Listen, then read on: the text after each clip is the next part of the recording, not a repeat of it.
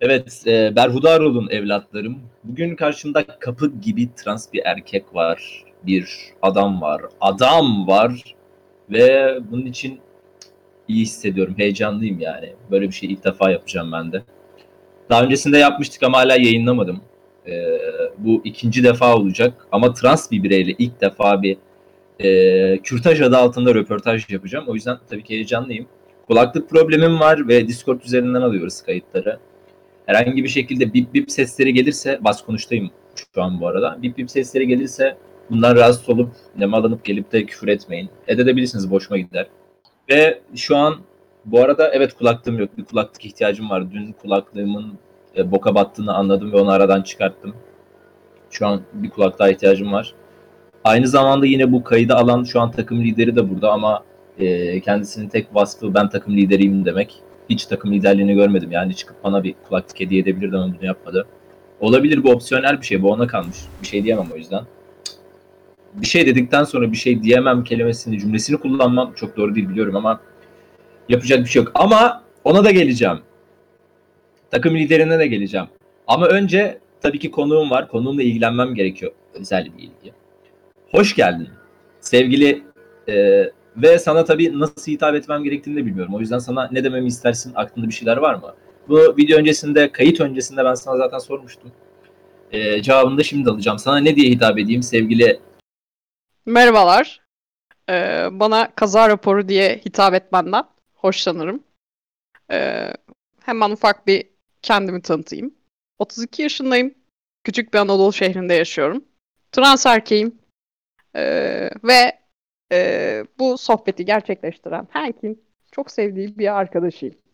Ben bir yandan yemek yiyorum. Ee, ve kaza raporu nikli şahsiyeti çok uzun zamandır bekliyorum. Saatlerce bekledim gelmesini. Ya tabii ki böyle olmadı. E, ama beni ekecek gibi oldu ve sonra onu tehdit ettim ve burada olmasını sağladım. Şimdi e, konuşmanın devamında onun kafasına silah dayıyorum. Bilginiz olsun. Bunu açık açık söylüyorum. O zaman abi e, ben sana direkt sorulardan başlayayım. Ben dün yine bizim kendi e, grubumuzda bu konuyu aslında dile getirdim. Hangi soruları sormamız gerektiğini vesaire ve benim bulduğum soruları genelde yine fazla kara mizah yatkın olduğunu düşündüler. Ufak da bir linç yedim. Ki bunu da bekliyordum zaten. O yüzden soruları değiştirdim ve çok sıkıcı sorular soracağım sana. Ee, tamam. Seni yine az çok tanıdık zaten az önce. Biz direkt olaya girecek olursak eğer trans birey olduğunu ilk nasıl hissettin veya nasıl fark ettin? Bunu duymak istiyoruz. Evet. Evet. Trans birey olduğumu e, ilk 4-5 yaşlarında hissettim. Çocukların özellik dönemini, cinsiyet kavramını öğrendiği dönemde ben bunu fark ettim. Fark etme sebebim de böyle çok e, komik bir şekilde oldu. E, ben kız cinsiyetinde bir vücuda sahipken ileriki yaşlarda bir pipimin çıkıp erkek olacağımı düşünüyordum ve e, o dönemde teyzeme şu soruyu sorduğumu söylediler bana. Teyze benim pipim ne zaman çıkacak? E, bu soruyu sorduğumda e, artık ailem hani bunu farkında olmuştu ve e, o tarihten itibaren, o dönemden itibaren trans birey olduğumu anlamıştık. Aile, ailem de anlamıştı. Ben de bu şekilde fark etmiştim. Ee, peki ailen senin bu süreçte yanında oldu mu? Sana destek oldu mu? Tam olarak nasıl karşıladılar? Yani sadece evet abi bu adam e, ya da bu kadın, bu kız trans olacak ya da trans bir birey deyip bıraktılar mı? E, tam olarak reaksiyonları nasıldı? Ee, şu şekilde oldu. İlk başta annem bunu fark etti ve e, annemin bir eğitimci olması sebebiyle e, annemle ergenlik dönemine kadar gayet e, iyi bir şekilde devam ettirdik süreci.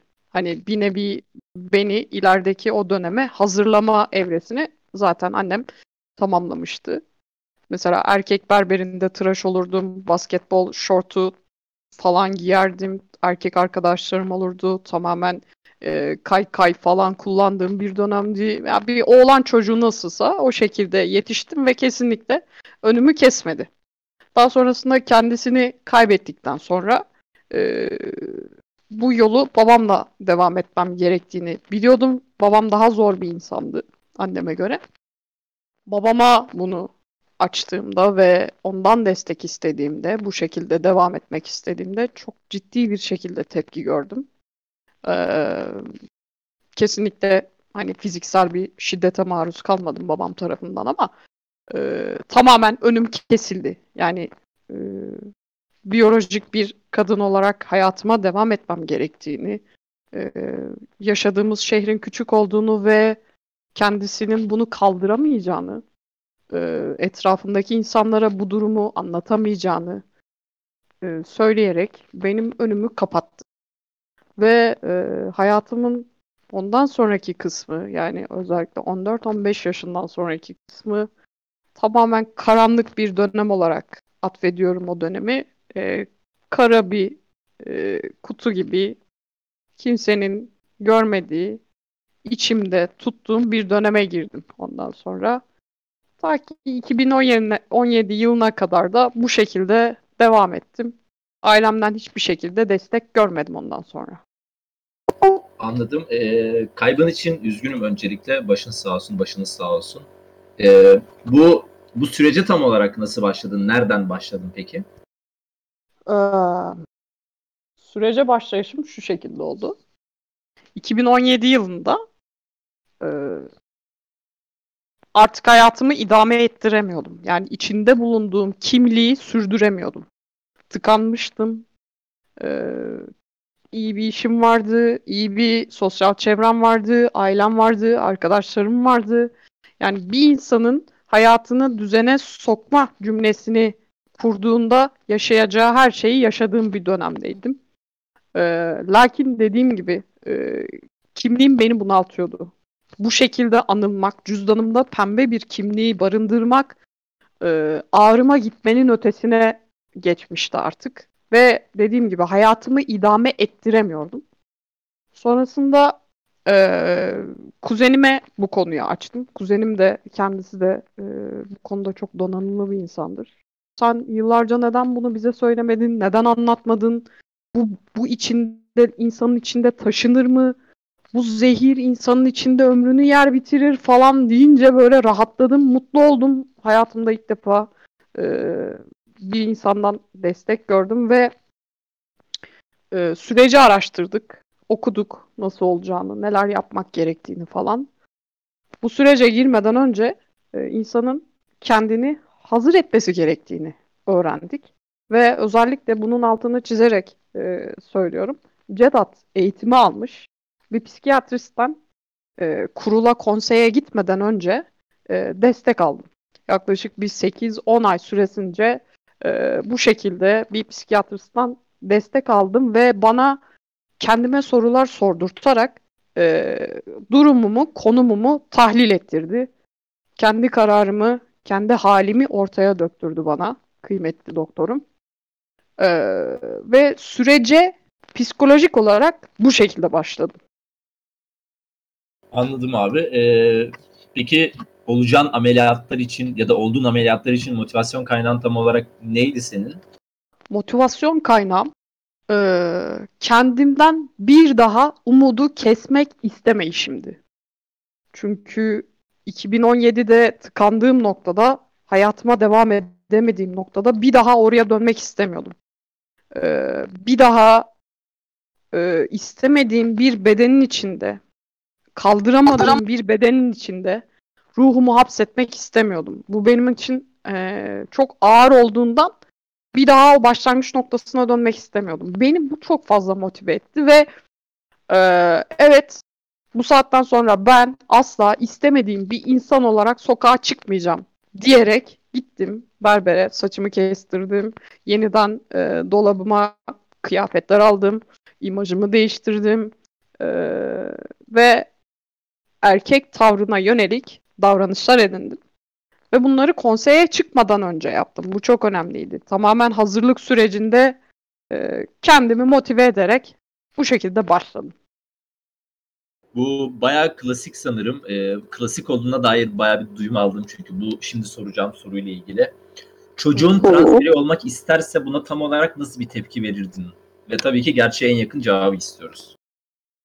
Çocuğum trans bir birey olsa ona ne kadar özel olduğunu hissettirirdim. Çünkü trans bireyler gerçekten hayatımızda çok farklı, çok özel bireyler. Hem trans erkekler hem trans kadınlar. Arkadaş edinebileceğiniz insan kapasitesi olarak da çok iyi insanlar. Ee, sevgili ya da eş ede- edinebileceğiniz e, alanda da çok iyi insanlar. Bunun sebebini belli bir dönemini sizin ya da karşıt cinsinizin cinsiyet kimliği içerisinde geçir, geçirip e, o dönemi, o tavrı anlamasıyla bağlantı kurabilirsiniz. Bu yüzden özel insanlar. Yani trans bir erkek size bir sürü güzel yemek yapabilir evlendiğinizde ya da sizin e, bir kadın olarak e, algınızı çok iyi anlayabilir ve size hitap edebilir. Ya da trans bir kadın e, sizin halı saha maçına gitmek arzusu içerisinde oluşunuzu çok rahat anlayabilir. Empatisini çok daha yüksek seviyede kurabilir. Bu yüzden çok farklı, çok özel insanlar. Ve benim de böyle bir çocuğum olsaydı ona gerçekten çok özel hissettirirdim. Ee, özel olduğunu ona tanımlayarak sürecine destek olurdum. Ve gerçekten de mutlu bir insan olurdu. Evet, klasik bir soruya çok güzel bir cevap verdiğini düşünüyorum. Bu beni tamamen tatmin etti. Ee, peki devlet geçirdiğin operasyonların tam olarak hangilerini karşılıyor? Bu konuda fırsatçılık yapan birileri oluyor mu? Ki olduğunu ben biliyorum. Sosyal mecralarda çok konuşulan bir konu bu. Yani devletin yapılan operasyonu e, ücretsiz karşıladığı halde doktorun ücret istemesi gibi bir olay oluyor mu? Tamamen yanlış bir olay yani. Bu tarz durumlar var mı? Şimdi e, bu konuda e, gerçekten trans bireyler çok fazla itilip kakılıyor. Çok fazla mağdur ediliyor. Çok fazla üzerinden geçiniliyor. Bu şu şekilde oluyor. Özellikle e, sosyal medyada senin de bahsettiğin şekilde reklamlar yapan bir birkaç insan var. Yani ve birbirlerine rakip olup birbirlerini yedikleri dönemde oluyorlar. Kesinlikle bunlardan uzak durmak gerekiyor.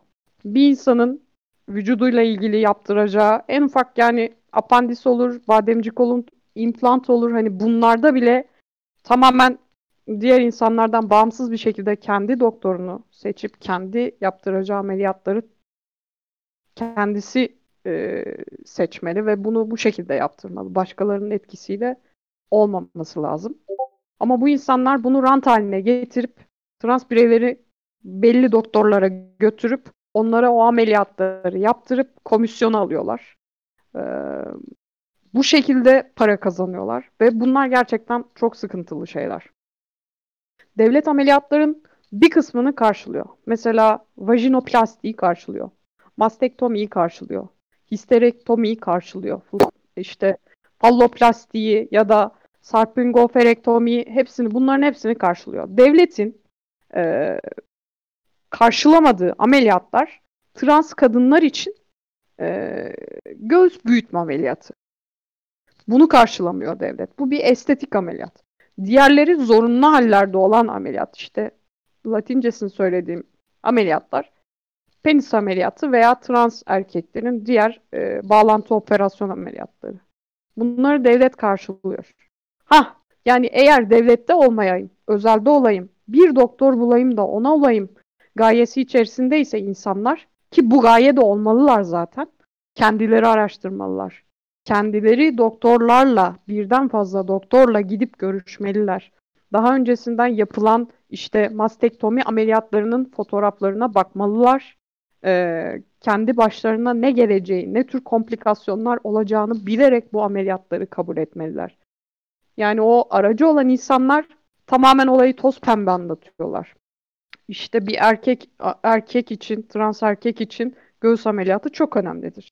Aracı olan insan gelip çok iyi yapacak, işte şöyle yaptı, bunu yaptı falan diye size bir sürü vaatte bulunabilir. Ama daha sonrasında o ameliyat bittikten sonra, o adam parasını aldıktan sonra siz deforme olmuş bir göğüste tek başına kalacaksınız. Burada yapmanız gereken en iyi şey referans doktorunuzu çok sağlam almak, birden fazla doktorla iletişim halinde bulunmak ve asıl ana bağlantı e, CEDAT eğitimi almış bir psikiyatriyle yola başlamak. O psikiyatriyle yola başladığınızda zaten size ameliyatlar hususunda da çok yardımcı olacaktır. Ve e, özellikle penis ameliyatı gibi ya da vajina ameliyatı gibi büyük ameliyatlarda hayati önem taşıyan artık e, son operasyonlarda ki bunlar gerçekten çok ağır operasyonlar. Açık kalp ameliyatına denk operasyonlar. İnsanın fizyolojisini tamamen değiştirdiği, iki ay yatakta kum torbasıyla kaldığı, gerektiğinde midesinden açılan delikten işediği iki ay boyunca e, bu şekilde yaşadığı ameliyatlar, ağır ameliyatlar ve bunların değerlendirmesini sizin bünyenize anlamayan, aracı amacı sadece para olan aracı insanların ele almasına izin vermemelisiniz. E, bunlar çok önemli. Devlet bunların çoğunu karşılıyor. İyi üniversite hastaneleri var bunları yapan. Pratikte de iyi şekilde yapan hastaneler var. Üniversite hastanelerinde özel malzeme kullanarak yapabileceğiniz e, bölümler de var. Yani istediğiniz aparatı kendiniz parasını vererek oradaki doktorun size bunu ilave etmesine dair ameliyatlar da var. Bunları da kullanabilirsiniz. Dediğim gibi kesinlikle bir aracıya ihtiyaç duymadan tamamen kendiniz araştırarak bunları yapmanız gerekiyor. Yine çok bilgilendirici bir açıklama oldu. Bunun için tekrardan teşekkür ederim. Şimdi bu konulardan biraz e, soyutlaşalım. Biraz özümüze dönelim. E, en sevdiğin dizi, evet ne zaman sıkışsam direkt bu sorulardan başlıyorum. En sevdiğin dizi nedir? Ben e, koyu bir How I Met Your Mother e, fanıyım. Bunun yanı sıra e, son dönemde özellikle çıkan dizileri de takip etmeye çalışıyorum. Ama Black Mirror, e, You ve How I Met Your Mother'ı çok sevdim. E, bunlar favori dizim diyebiliriz. Ve The Office'le Afterlife'ı da çok seviyorsun. Bunu da biliyorum. E, niye söylemediğini bilmiyorum ama. E, Office izleyin bu arada e, sevgili arkadaşlar. The Office izleyin. Korkmayın. En sevdiğin film. Şimdi en sevdiğin diziyi sordum. En sevdiğin filmi sormazsam kötü olur diye düşündüm. En sevdiğin film ne peki? En sevdiğim film e, biraz düşündüm. One Day. Evet. Onu seviyorum. Bir de eski e, bir film. Türk bir Türk filmi. Eşkıya filmini çok severim. E, bu iki filmi çok severim. Ve bende yeri özeldir her zaman. En sevdiğin müzik? Ben kendim elektronik gitar da çalıyorum. Ee, bir miktarda piyano ile ilgileniyorum. Ee, aşırı şekilde Mor ve Ötesi'nin hayranıyım. Bütün tınılarıyla Mor ve Ötesi ruhuma hitap ettiğini düşünüyorum. Her dinlediğimde kendimi farklı bir boyutta hissediyorum. Her duyguma ayrı Mor ve Ötesi şarkısı zaten mevcut. En sevdiğim grup Mor ve Ötesi. Mor ve Ötesi'nin en sevdiğim şarkısı ise Bir Derdim Var tabii ki. Şimdi e, piyano çaldığını söyledin. Bu da direkt seni benim rakibim yapar. E, seni benim düşmanım yapar. Çünkü ben de piyano çalıyorum. E,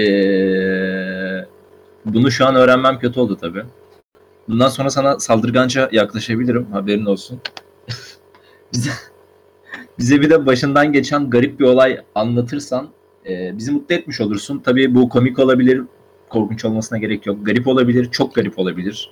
Yani mutlaka ortamlarda başka birilerinin anlatabileceği bir şeyler olabilir. Bize böyle bir şey verebilir misin?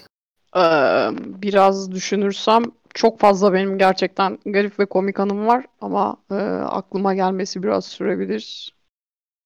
Ee, anlatayım. Ben üniversiteyi Eskişehir'de okumuştum. Eskişehir'de çok sevdiğim e, bir arkadaşım sporla ilgileniyordu ve bu ağırlık e, kaldırılan e, hareketlerdeki ortada kullanılan o bar demirini Eskişehir'den e, işte memleketime dönerken Ankara'da bulunan bir arkadaşa yani onun arkadaşına teslim etmemi istemişti. Bar demirini götürmekti. Yani amacım Eskişehir'den Ankara'daki arkadaşa. Bunun için e, Eskişehir'den çıktım, trene bindim, gara geldim. Gardan indim, metroya bindim. Elimde e, böyle bar direği yere dayadım metroda. Ee, haliyle nasıl tutacağımı yan tutsam diğer insanları rahatsız ederdim. Yere dik bir şekilde elimde tuttum. Ve kendim de e, metroda başka bir demirden tutunarak yola devam ederken bir tane amca gelip benim elimdeki bar demirini metronun kendi demiri sanıp tuttu. Metro kalkarken hızlı bir ivme hareketi yapar bilirsiniz. Ee, o hareket sırasında amca elimdeki biriyle birlikte yere kapaklandı. Sonra bana kızdı. Bunu nasıl tutuyorsun? İşte neden e, böyle dik tuttun falan dedim. Amcacım kusura bakma özür dilerim ama yan tutsam bu sefer de insanların bacağına falan çarpardı. Özür dilerim deyip kendisini yerden kaldırmıştım. Bu da böyle güzel tatlı bir anıydı. Evet yani bu amcanın zaten sana orada kötü tepki göstermesi gerekmiyordu aslında. 8 milyarda bir ihtimalle gerçekleşen bir olay bu ve bu adamın başına gelmiş. Bunun için oldukça iyi hissetmesi gerekiyordu. Ee, geldiğin için çok teşekkür ederim. Tabii ki de bitmedi. Bitti mi sandın? Hayır bitmedi. Şimdi hızlı sorulara geçeceğim. O yüzden sen de hızlı cevaplar ver. Hazır mısın? Evet hazırım. Güvendiğin dağlara kar yağdı mı hiç? Yağmadı çünkü ben hiç dağlara güvenmedim. Hep kendime güvendim. Hmm. En sevdiğin WWE süperstarı kim? Undertaker. Ha, ben de severim. Severim. Belirtili isim tamlamasının ne olduğunu biliyor musun? Evet biliyorum. Eee, hemen bir tane örnek vereceğim. Kitabın yaprağı. Şimdi ben bilmediğim için örneğin doğru olup olmadığını söylemeyeceğim. Çünkü ben bilmiyorum ne olduğunu. Boracay adaları mı yoksa Ibiza adası mı? Kesinlikle Ibiza. Kesinlikle Ibiza. Serdar Ortaç'a tapan insanlar hakkında ne düşünüyorsun? Bu arada geldiğin On- gibi istiyorsan kötü yorum yapma. Teşekkür ederim. Tabii ki hayır. Onları çok seviyorum. Çok haklı bir tapınma olduğunu düşünüyorum. Ki doğru düşünüyorsun. Ben de Serdar Ortaç'ı tapanlardan birisiyim. Serdar Ortaç'ı putum gibi görüyorum ve ona düzenli olarak tapıyorum. Birkaç tane daha put var e, taptığım. Onlara daha sonra gireceğim zaten. Ve son olarak özellikle iki lobunu da kullan bu noktada. Çünkü bu biraz zorlayabilecek bir soru olabilir. Konya içi pasifler ile Sivas Kangallarının kapışmasında hangi taraf galip gelir? Konya içi pasifler galip gelir. Ve yanlış cevaptı ama yine de katıldığın için çok teşekkür ederim. Gerçekten şaka bir yana bu bu bunun bir şekilde doğru kişilere ulaştığı zaman çok güzel bir ansiklopedi tarzında bir şey olacağını düşünüyorum ben. O yüzden burada olduğun için ben çok mutlu oldum. Ee, eminim ki sen de olmuşsundur. Oldun değil mi? Hı? Ben de çok memnun oldum. Ee, seninle bu sohbeti gerçekleştirip kitlelere ulaştırabilecek olmaktan gerçekten haz duydum, şeref duydum, onore oldum. O zaman tekrardan görüşünceye dek Nignoklar takipte kalmayın boşuna böyle bir şey yapmayın. Bu hayatınızda yaptığınız en büyük hatalardan bir tanesi olur. Ee, sonraki bu arada ben bu bu tarz röportajları kürtaj başlığı altında paylaşıyorum ve bunun nereden geldiğini de çözebilirsiniz diye düşünüyorum. Açıklama yapmaktan nefret ederim çünkü. Ee, bunun ismine de tepki vermeyin çünkü bu böyle bir şey. Yani bunu bunu kıçımdan uydurdum ve güzel olduğunu düşündüm. Sadece istediğim şeyi yapmaya çalışıyorum. Ben basit bir adamım. Basit bir adamım. Sevgili takım liderime teşekkür ediyorum. İyi ki var ve e, teşekkürümün karşılığında bana kulak kalmak isterse zaten adres, adresimi biliyor. E, kaza raporu sen de kulaklık alıp gönderebilirsin hediye olarak. 100 lira altı ürünleri tercih etmiyorum. Kendine iyi bak.